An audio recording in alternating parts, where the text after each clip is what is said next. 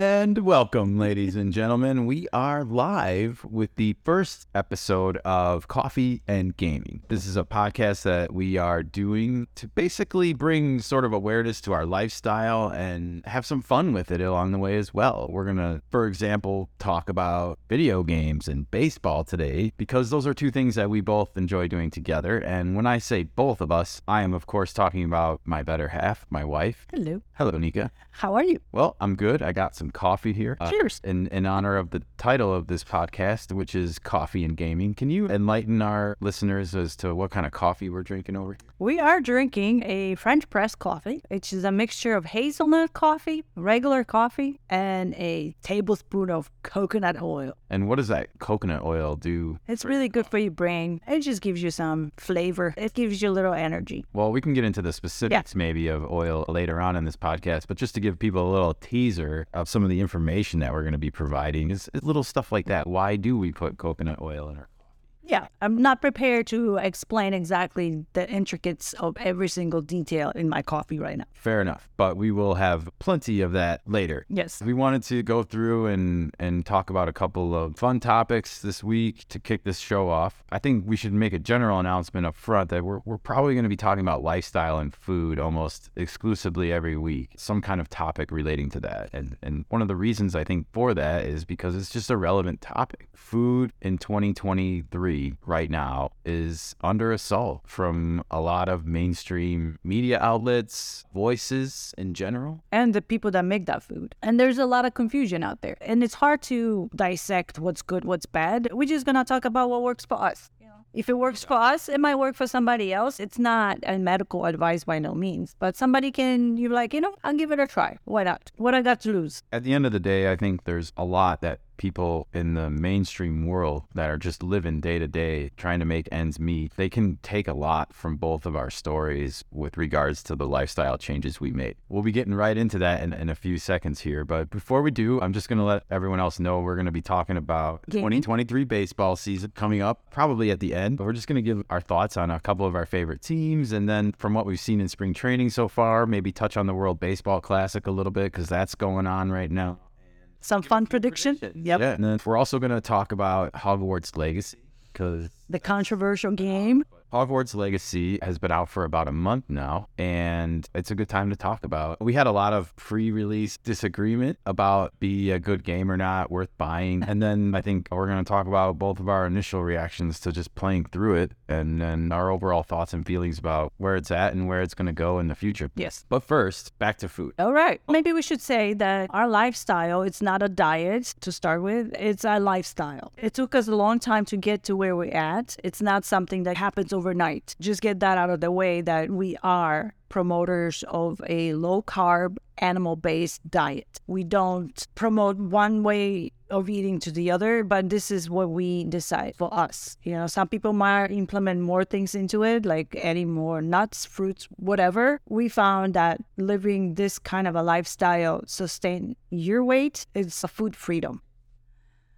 You know, we're promoting this kind of a lifestyle because it's good for your body, mind, and spirituality. Absolutely. And there's another side of the coin, which you didn't mention, which is intermittent fasting. Or time restrictive eating. And we eat for a very minimal amount mm-hmm. of time, four to six hours. Yes. And I, I have to say one thing for women is a little different. You have to be mindful of your hormones versus for a guy. There are little nuances that need to be ironed out, but it's all personal at the end, how it makes you feel. Let's go back to the beginning. Sure. We started this in December of 2019, if I'm remembering correctly. And this is now three months before everything's about to get shut down with COVID for the first time, which was at the beginning of March. Just to give people an idea in time and place and where we were in history, that's when you and I sort of began our journey into this lifestyle. And I don't remember all of the particulars around why we began it at exactly that time in December, but I do remember that we had seen the sugar documentary that Katie Couric did. I think it's called Fed Up. With Dr. Robert Lustig. And and that movie really, for the first time in my life, shone a light on just how much and how bad sugar is for you. And and if you look at where we are in 2023, Yeah. so this movie is from 2014. Robert Lustig is in the movie, as is Gary Taubes. Just to remind people, he did writing for the New York Times. Mark Hyman is also in the mm-hmm. movie. I think he advocates exactly for the same lifestyle you and I do, but he definitely knows about the dangers of sugar. I'm looking at this right now, and like the slogan on the cover says, Congress says pizza is a vegetable. And this is one of the famous stories that's discussed in this movie. What winds up happening in the movie, just to give people a little taste of what we learned, is Michelle Obama's food bill, which was how she was doing all this good work for children and for kids. A part of that was that Amy Klobuchar had to save this Schwan's factory in Minnesota, which is her home state. And mm-hmm. Schwan's, for people that don't know, is just a bunch of crappy, prepackaged, frozen pizzas. They used to sell this stuff to kids after school, and their parents would show up a month later and pick up like boxes of frozen food to bring home. It's all just garbage. It's all processed, and in this case, loaded with sugar because the pizza sauce that was on the pizza was loaded With sugar. sugar. And that was the whole point of this. And it was like, oh, but pizza is a vegetable because it has tomato sauce on it. The whole point of this was that children in schools were allowed to be served pizza still because it kept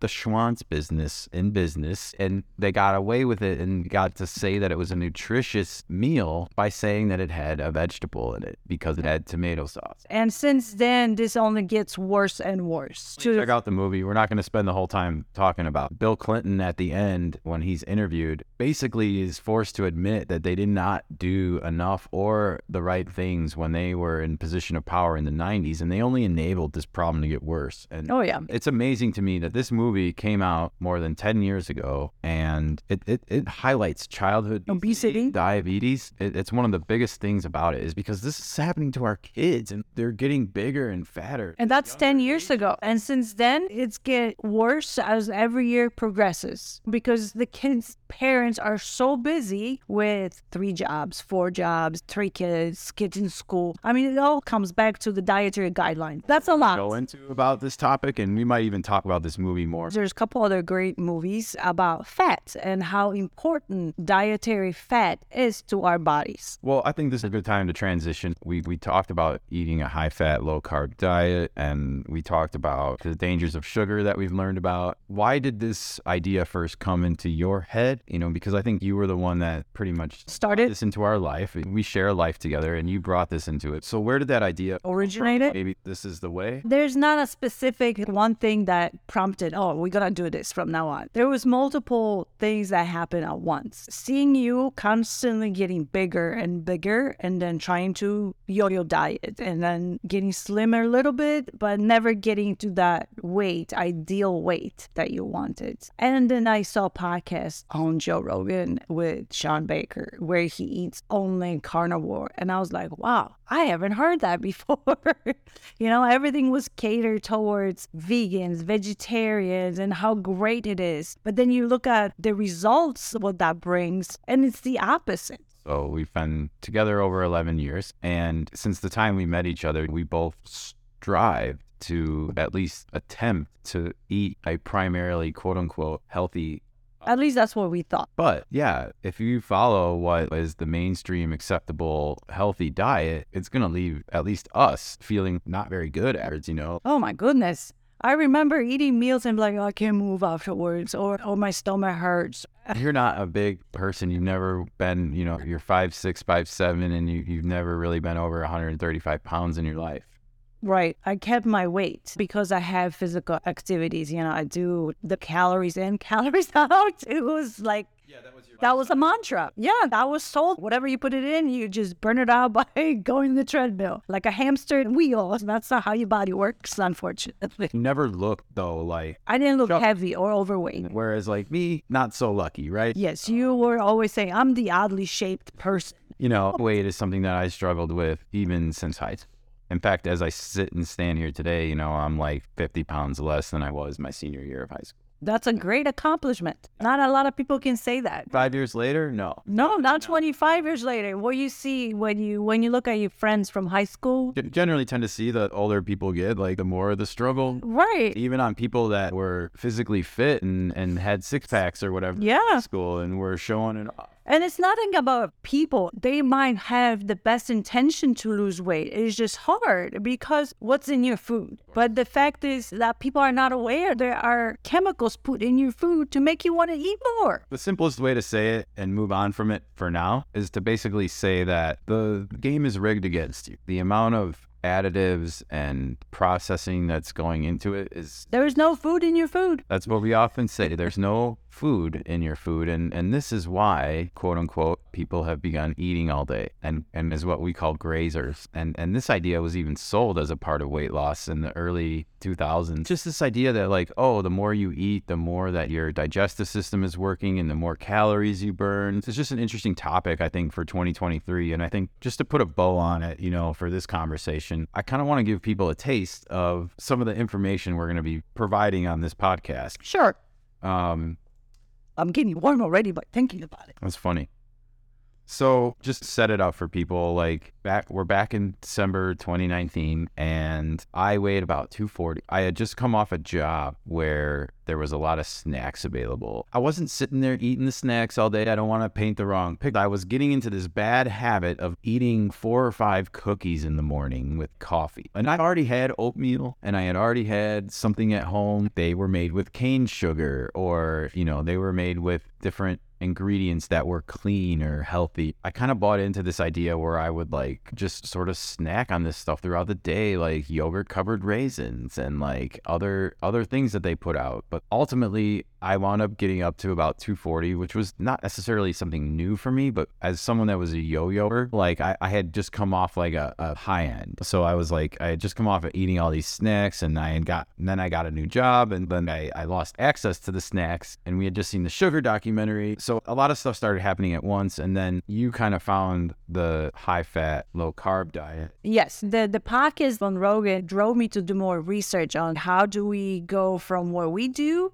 what we eat, what is the best transformation to that. Do you remember what specific voice? I know Dr. Shawn Baker played a huge role in the carnivore space for me to understand the basics of food, what happens when you eat food. That started the journey. And from there, I just started digesting every single book, podcast about low carb diets, found other doctors and all that stuff. The important thing is is to just give people a quick, succinct summary of what happened over the next six months. We went through this gradual change where we kind of started eating more and more later every day. Yeah. We started at eight in the morning and slowly became nine and then ten and Oh, yeah. went all the way up to like one, two o'clock. I remember one little story. We're walking to Trader Joe and it was during pandemic. So there was a line. We had to wait, you know, how the lines used to be. Yep. And it was noon and you, it's past my feeding window. Yeah. It was a hard challenge. It was at first. Would you say the mental aspect of that played a role because you mentally oh, prepare yourself certain way? I just think the mental expectation for hmm. food in general is like why a lot of this happens. Of The food will sort of take hold over you over time. It's designed and engineered that way. And it's something that I think that people don't see, even when they think they're being healthy, drinking a glass of orange juice and having more than a day's worth of sugar in just a glass in front of you and just downing it in 10 seconds And thinking it's healthy. and, and you're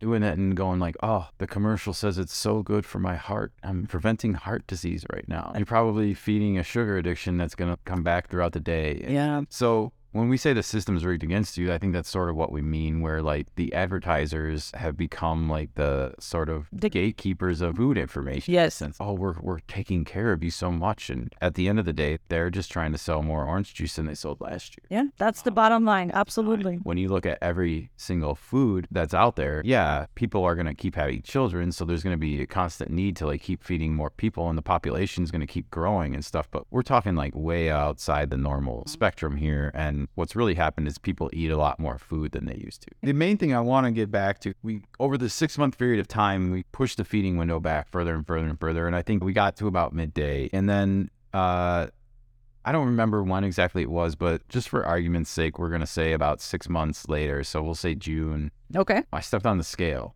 Uh huh. And it was like, holy crap. I hadn't really realized how much weight I lost. I think that's when I first started to be like, maybe we're really onto something here. You know, at that moment, a couple things happened. I, I started exercising a little bit more regularly when it came to just running and starting to do some more push ups and sit ups and stuff like that. So, anyways, I started paying a little bit more attention to my physical activity at that time. We, we kept going with the fasting and, and, and we basically got to this point where we were eating like from one until six most days and we would just kind of get up and start over again. Yeah. And we were still eating, I don't want to say processed food because we weren't, but we still had like fries, maybe store bought fries, not homemade fries. We quit all the cereals, all the grains. We did quit that. I think that was the biggest thing that went was like the bread over time and then pasta was Yes. it's it's amazing what happens with just giving up those two things alone. I don't know if I'm speaking for everyone here, but I feel like I gotta be. You know, when I say that bread and pasta just expand inside of you, like after you eat it. So it's it's one of the easiest things to overstuff yourself on because you can't actually feel it happening until it's too late. Yeah. That same would go with like pop. You know, you can the diet pops. You can drink and drink all day long. And at the end of the day, you are still thirsty. I just remember leaving luncheons at Olive Garden or other Italian places Fully stuffed. so stuffed and like hardly able to move. And, you know, I think one of the things that I've realized over the last three and four years of doing all this is that that's not a normal feeling. That's a sickness that you're indulging on yourself. You're making yourself sick, literally. And it's, it's so easy to do. And also the excuses. Oh, that's a normal feeling after you eat pasta. When you feel stuffed up, you can't move, or you feel sleepy. Imagine if you were feeling like this, you are caveman, and all of a sudden you have a hyena, a lion on your ass. How is that gonna work out for you? Not well. So that's a little bit of history. And just to sort of put a cap on this, I wanted to sort of provide the listeners with a little bit of information. Like, what can you expect to get out of this podcast in a sense if you were to listen to it? I think a basic thing that you do a great job of explaining is this notion of like what happens to food when it goes in the body. And and we're gonna keep this really simple right now because we've been talking about fat and we've been talking about carbohydrates a lot. And I think this is something that more people should know. This is like our human bodies. Like, so how does it work? So do you want to start with carbohydrates or fat? When you are born, baby, you drink breast milk, which is all saturated fat and ketones. Your baby is in ketosis all the way. Then you start introducing carbs and that just disappears. Our body runs on two fuels, really, either carbs or fat. When you look at fat, it's like a clean fuel. When you refuel once and you can run all day long on it because it's more dense more satiating. When you start eating carbs, you refuel every couple hours. What happens when you eat breakfast cereal? Two hours later, your body is signaling, I want more food. You didn't satiate my energy expenditure inside.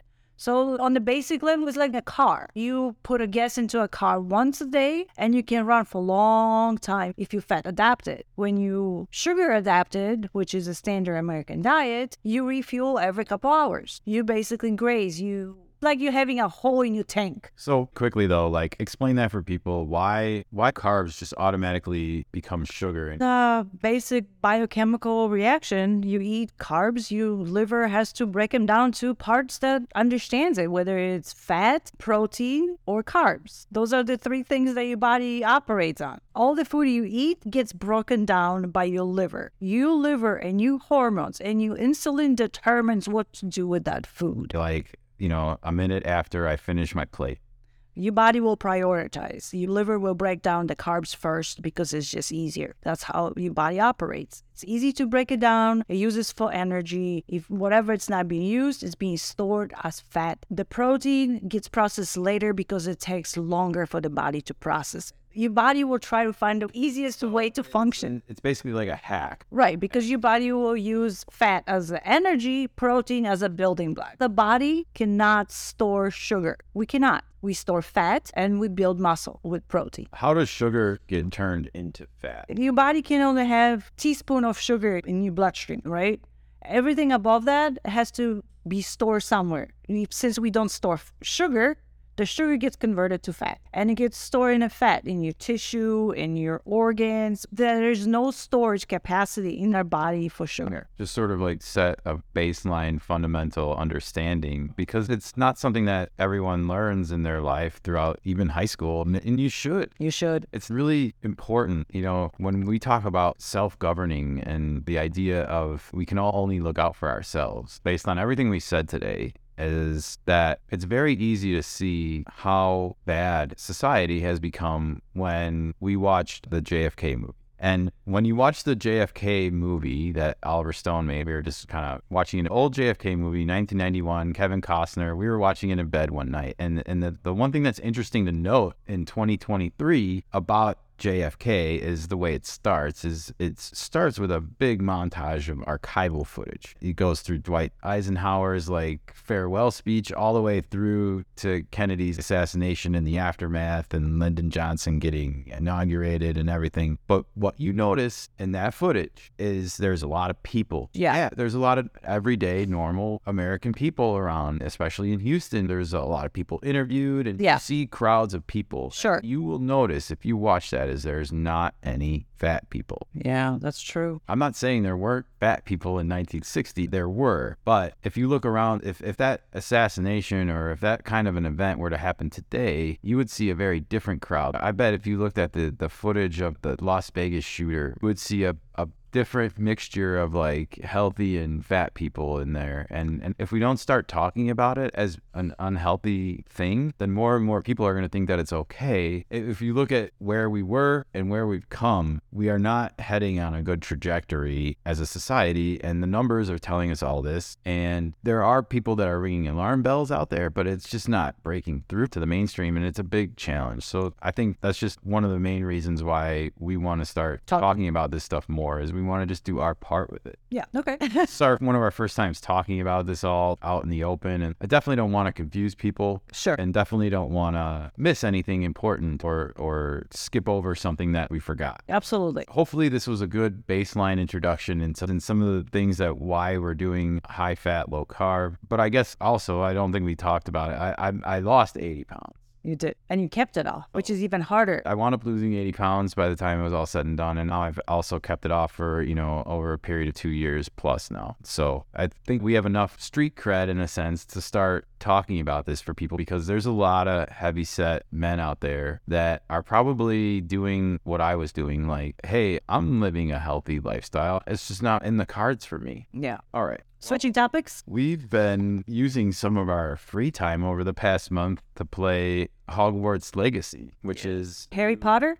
well, it's not Harry Potter. He's not even born in this.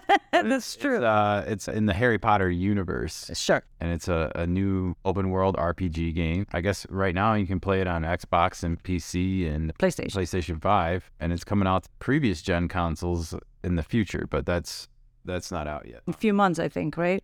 Yeah. So we've been playing it for about a month, and it was fair to say, correct me if I'm wrong, that before this game came out, you were not necessarily a big fan, I guess, of like what you were seeing, and, and you, you were kind of like not sure. Yeah, I had some reservations. I I didn't find the game to be the greatest game on earth. The ads didn't come through for me like that. I had issues with some graphics. How's that gonna work? I, I, was really hesitant about this whole thing. It's so tough to tell with marketing nowadays because it's all quote unquote preview footage, and like this isn't necessarily the final render of what Yes. the graphics are going to look like, and I'm a graphic snob. Well, No? I started gaming on PS4. I, I've been playing video games since 1988, so I've had a little bit more time to grow with the art form. I get it. But I understand what you're saying, and I have no desire to go back and really play old games unless it's Final Fantasy. Yeah, I know. That's okay. Okay, so back to Hogwarts, though. We wound up getting the game. Yeah. Started playing it on the pre-release because we got like this deluxe edition. Since we're able to game share, we generally will buy the deluxe edition for ten bucks more or whatever, just because Two of us enjoy it. This particular time, we were actually able to play the game three days earlier just for ordering the deluxe edition. So for 10 bucks, basically, you get to play the game three days before other people. So that's kind of funny. Before the game came out, I don't know if I was all that excited about it. I was hopeful that there was going to be a good story in there. Yeah. That makes sense. I was hopeful that they were going to add something fun to the Harry Potter universe in a sense where, you know, I think we had Fantastic Beasts and that's sort of fallen flat as a series at this point. And now this game was like a- another chance at it. And I think it's been successful. Just to change gears a little bit, the, the pre release feelings were not necessarily great, but I think I was a lot more hopeful. And now that we've both played it, I think it's fair to say that it sort of exceeded both of our expectations as far as like we like open world RPG games like The Witcher and I'm trying to think of like some other Well, Assassin's Creed is RPG. Yes, RPG games are fun. I think my hesitancy was seeing all the Marvel games and how dog shit they look. There was a bit of the Avengers game and Guardians of the Galaxy. We didn't really care for any of that stuff. And I think just in general, sometimes with bigger properties like the Lord of the Rings games, Yeah. they just didn't grab us necessarily like the way The Witcher did or some of these other games. I think Witcher is a great, even Cyberpunk. We didn't buy Cyberpunk till later because of all the glitches, problems with the game. But when it was all fixed, I enjoyed the game really good. I liked to play. I'm looking forward for the expansion. Going back to Hogwarts, that game did exceed my expectations. It's fun. It's a little different, but overall, I enjoy it. I really like it. Yeah. And it reminds me of The Witcher. It, in a weird way, it does. Like, I think it has that kind of scenery, castles, and Yeah, yeah. cliffs, the water. Yeah, it it fits with that universe. endless wandering around exploration you can do, especially early in the game. And you can just walk around the castle and try and find little secret things hidden through. Um, Yeah, it's fun. there's a lot more to the game. I initially realized I knew that there was going to be the room of requirement that you would have to make potions, and then you have to assume in an RPG that you will have to gather ingredients and stuff. And that's all true. You do. What I didn't know, for example, and spoiler alert, is that you would have to like capture your own beasts and and bring them into the room of requirement and then feed them and pet them to get resources. Also, you can breed them and make children. It's cute. And it, and it's like, yeah, especially if you're like into animals. None of the animals are real animals. They're all made up Magical. beasts. And but you got your thoughts and your hippogriffs and Nifflers. It's very fantastic beast, that aspect of it. for sure. And and I think that was really something I didn't see coming. But it's a great addition to the game. They didn't miss opportunities. I think the combat over time has been something I've grown to enjoy. There's a certain patience you have to have. You can't just button mash. It's not a shooter game. You have to carefully try and plan out and, and have your spells mapped in a way where it's easy for you to use. That's my one issue. The spell map that aggravates me because being dyslexic like this sometimes it's oh my god, which button do I press? I think it was one of the things going through is like the, the first 10 hours of the game maybe are fine because you, you only have like four or five spells. yeah, But then all of a sudden you learn four more and then you unlock the next four slots. So you can have a hotkey basically that now I have four different spells at my disposal. And oh, I stop pressing the hotkey. I can go back to my other four spells. And it, it, it's really like, you gotta arrange it. it's a little clunky and it takes some getting used to how to mm-hmm. cycle between what eventually becomes 16 equipped spells and 20 plus spells that you need to actually use throughout. So it, it's a bit of a hindrance, I guess, to equip new spells and then kind of keep things orderly. You gotta rearrange it once in a while. So you have like, Yeah. I'm working on the room of requirements, so I need to Change it up. inspiration Yeah. spells and conjuring spells and and then I'm exploring right now so I need invisibility and I need my lumos and I need my repair in case I need to repair the bridge to walk across it. Yeah. So you need all different things and then obviously combat is where you have the most spell. Then you gotta arrange them certain ways so they kind of work together because sometimes you need both. For me, I think one of my biggest reactions to the game was just seeing how it was really a labor of love from the movies, both Fantastic Beasts and the Harry Potter movies. It really brought those visuals to life. It, it's it's that version of the game, much so based visually off of The movies. existing Harry Potter movie universe. And I assume that a lot of that's at the Universal Park that we've never been to, but we might go soon. Yeah. But having said all that, like I think they did a great job. Labor of love to the series and to everything that's a part of that universe, like the beasts, the animals.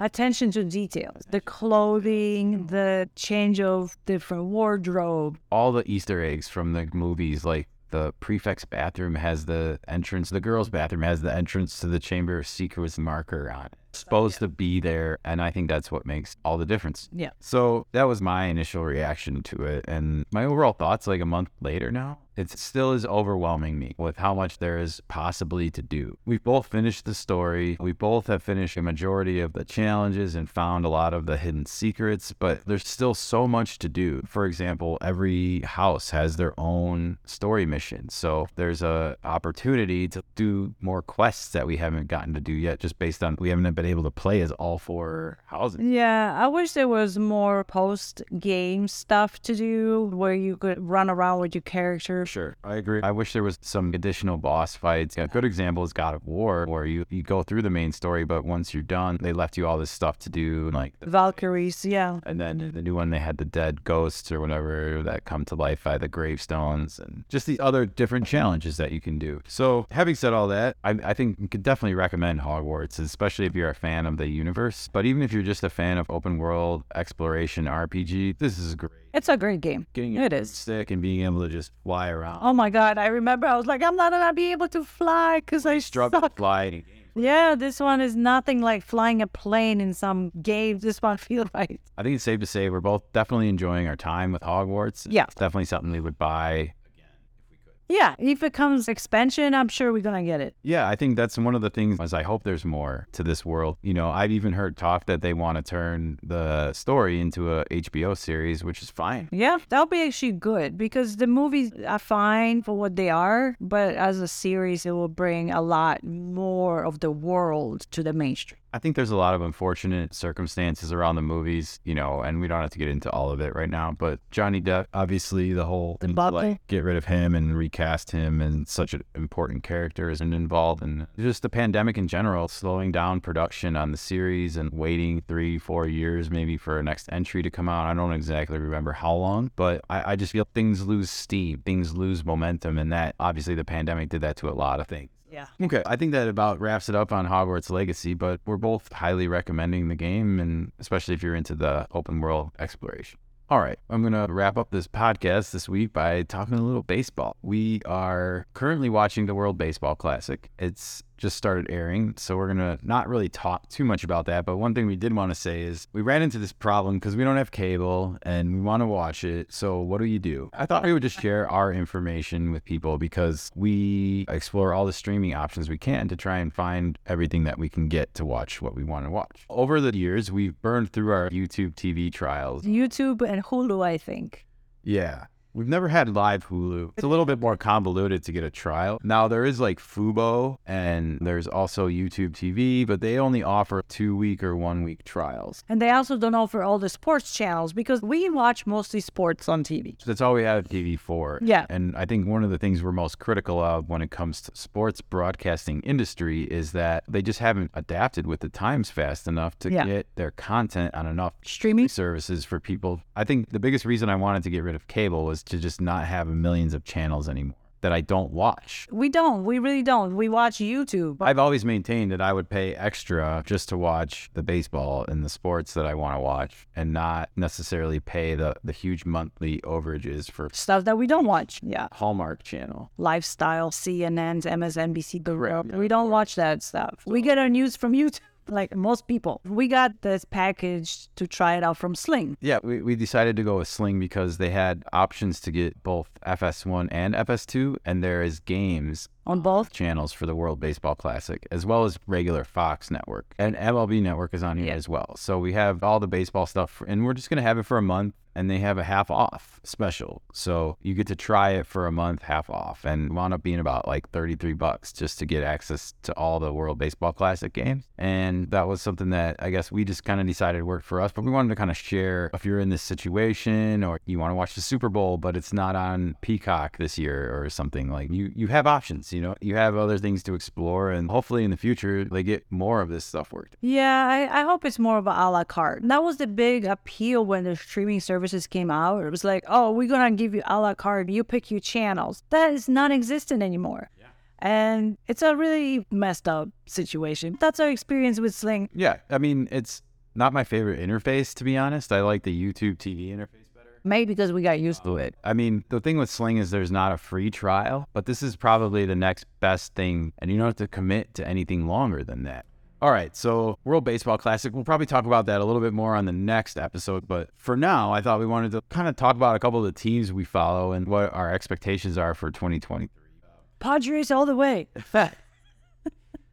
Man, the Padres are going to become the most hated team in baseball.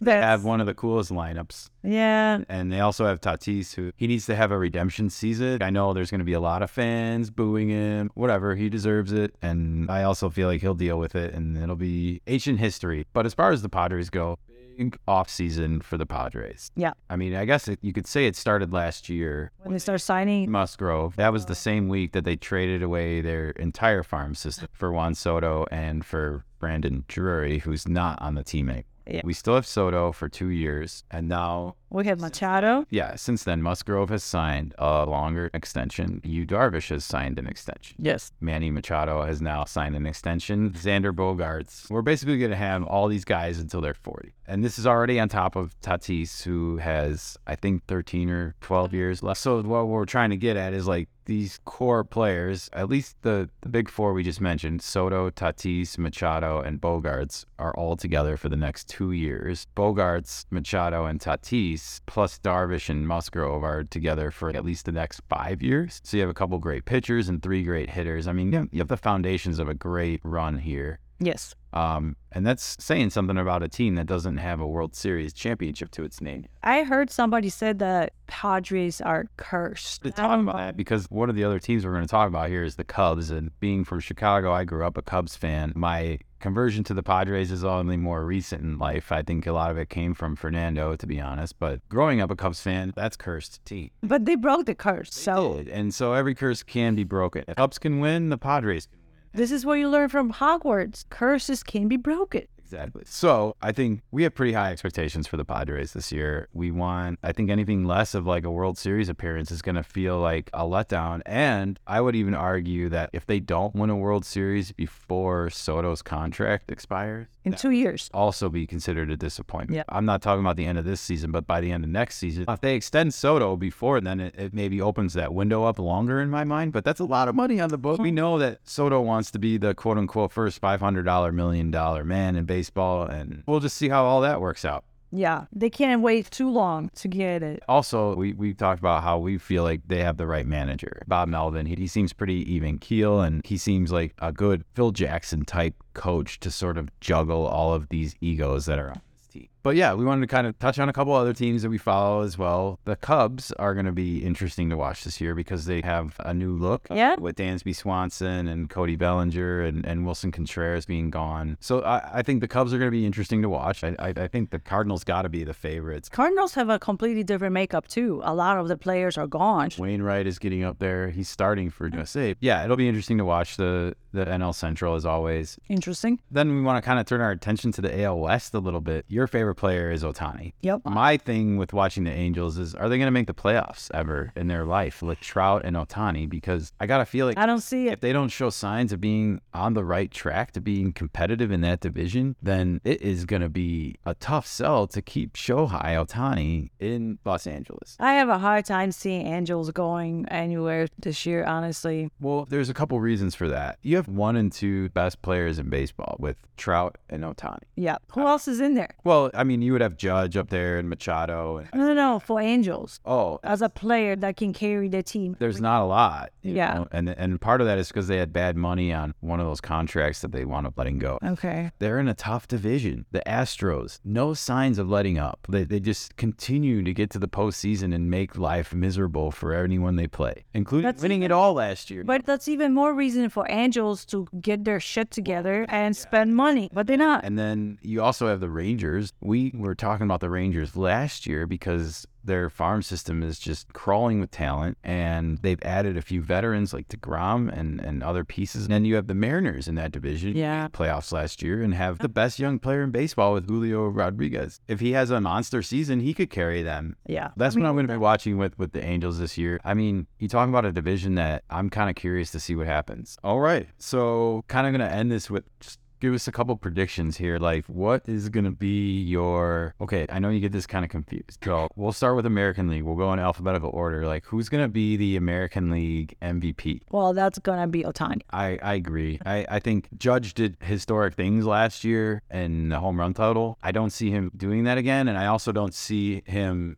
even if he hits 60 again this year, I don't see it having the same effect. If he hits 60 home runs and the Yankees finish 40 games over 500 and they're favorites to win it all and they go on and win it all, maybe. But I, th- I don't think anyone's going to be more impactful than Ohtani on the pitching and And hitting, yep. I also think playing in the World Baseball Classic is going to give some of these guys a competitive edge early on in the season because they will be coming off of playing games, aren't exhibition games. They're like, there's pride on the line, mm-hmm. World Baseball Classic for these countries. And, and I would think Japan, especially, wants to like a strong showing, and he's the backbone of their team. So Yeah. I'm just looking at the totality of it. I think he's going to be poised and ripe to have a, a really strong, one of his strongest seasons. And then National League MVP. I'm gonna go with Manny Machado. Yeah, he came close last year, and I just think it's it's it's hard to go wrong with Machado, Soto, or Tatis because One of them get it. just through the fact that all of those names are hitting next to each other, and it's not to take anything away from Bogaerts. I just don't think he has the the offensive home run power to be considered up there with the other three. But he's still an integral part of that lineup that makes all those other three better, in my opinion. All three of them are NL MVP candidates, but I'm gonna go with Fernando just because I feel like if anyone's playing with purpose though in their career at this point, it's him. He's got a hill to climb and prove himself. Unfortunate situation, and hopefully he's gonna move past it. So, all right, well, that's baseball. That's our predictions. Who's gonna play in the World Series? Who's gonna win the World Series? I'm just going with the Yankees then. I think that's a good choice. Yeah. I think yeah, Yankees, Padres, Astros, Padres. I think it's gonna be one of those two. Astros. They won last year, so I don't think they're gonna repeat that. No, but they keep sneaking in there. I know. Oh, we'll see what happens. Okay, we are going to wrap up this episode of Coffee and Gaming. Episode number one is in the books. Make some adjustments going forward, I'm sure, but hopefully you stick with us. And especially when it comes to the food stuff, I'm excited to share everything we've learned and uh, go We're trying to make it complicated. We're gonna try to make it fun. All right, stay tuned for episode two, and we'll talk on the flip side. This is Ken signing off, and Nikka, take care. bye.